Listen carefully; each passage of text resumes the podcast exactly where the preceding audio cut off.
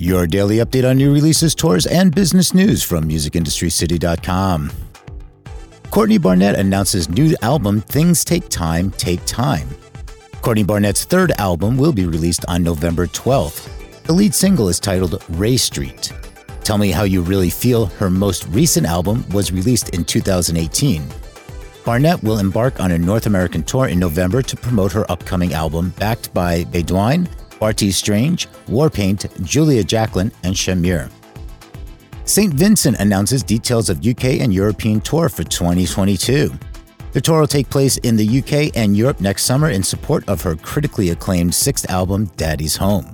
Along with previously confirmed festival dates at Mad Cool in Madrid and Nos Alive in Lisbon, St. Vincent will now tour Europe in June, including her biggest UK headline show to date at London's Hammersmith Eventim Apollo. Tickets will be available for purchase beginning at 10 a.m. on Friday, July 11th. Jay Z's Roc Nation makes VR move with purchase of Senso tokens from $100 million backed Sensorium Corporation. Sensorium Galaxy, the yet to be released social VR platform owned by Sensorium Corporation, was launched in 2018. Senso tokens are the on platform Ethereum based currency of Sensorium Galaxy. The purchase of Senso tokens by Roc Nation follows the announcement last August that Tidal, which Jay Z sold to Jack Dorsey in April, spent $7 million on Senso tokens. These tokens are used by participants to gain access to artists' concerts on the platform, subscribe to premium content, modify their avatars, upgrade features, issue NFTs, and carry out other actions. We'll talk more about this in the Music News Power Hour live on Clubhouse and on musicindustrycity.com at 12 p.m. Eastern.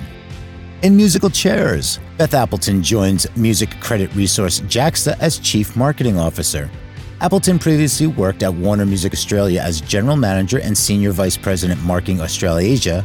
Beginning Monday, July 12th, she will be located at the company's Sydney headquarters.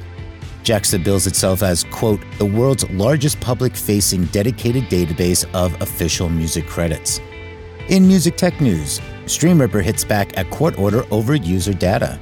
Stream sites FLVTO and 2conv have responded to a court ruling concerning the storage and distribution of their user data.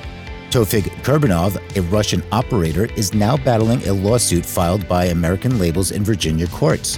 He claims that the court order will cost him thousands of dollars in new expenses, as well as placing him at risk of violating data protection regulations in some countries and putting his users at risk of having records of their online activity confiscated by the Russian government.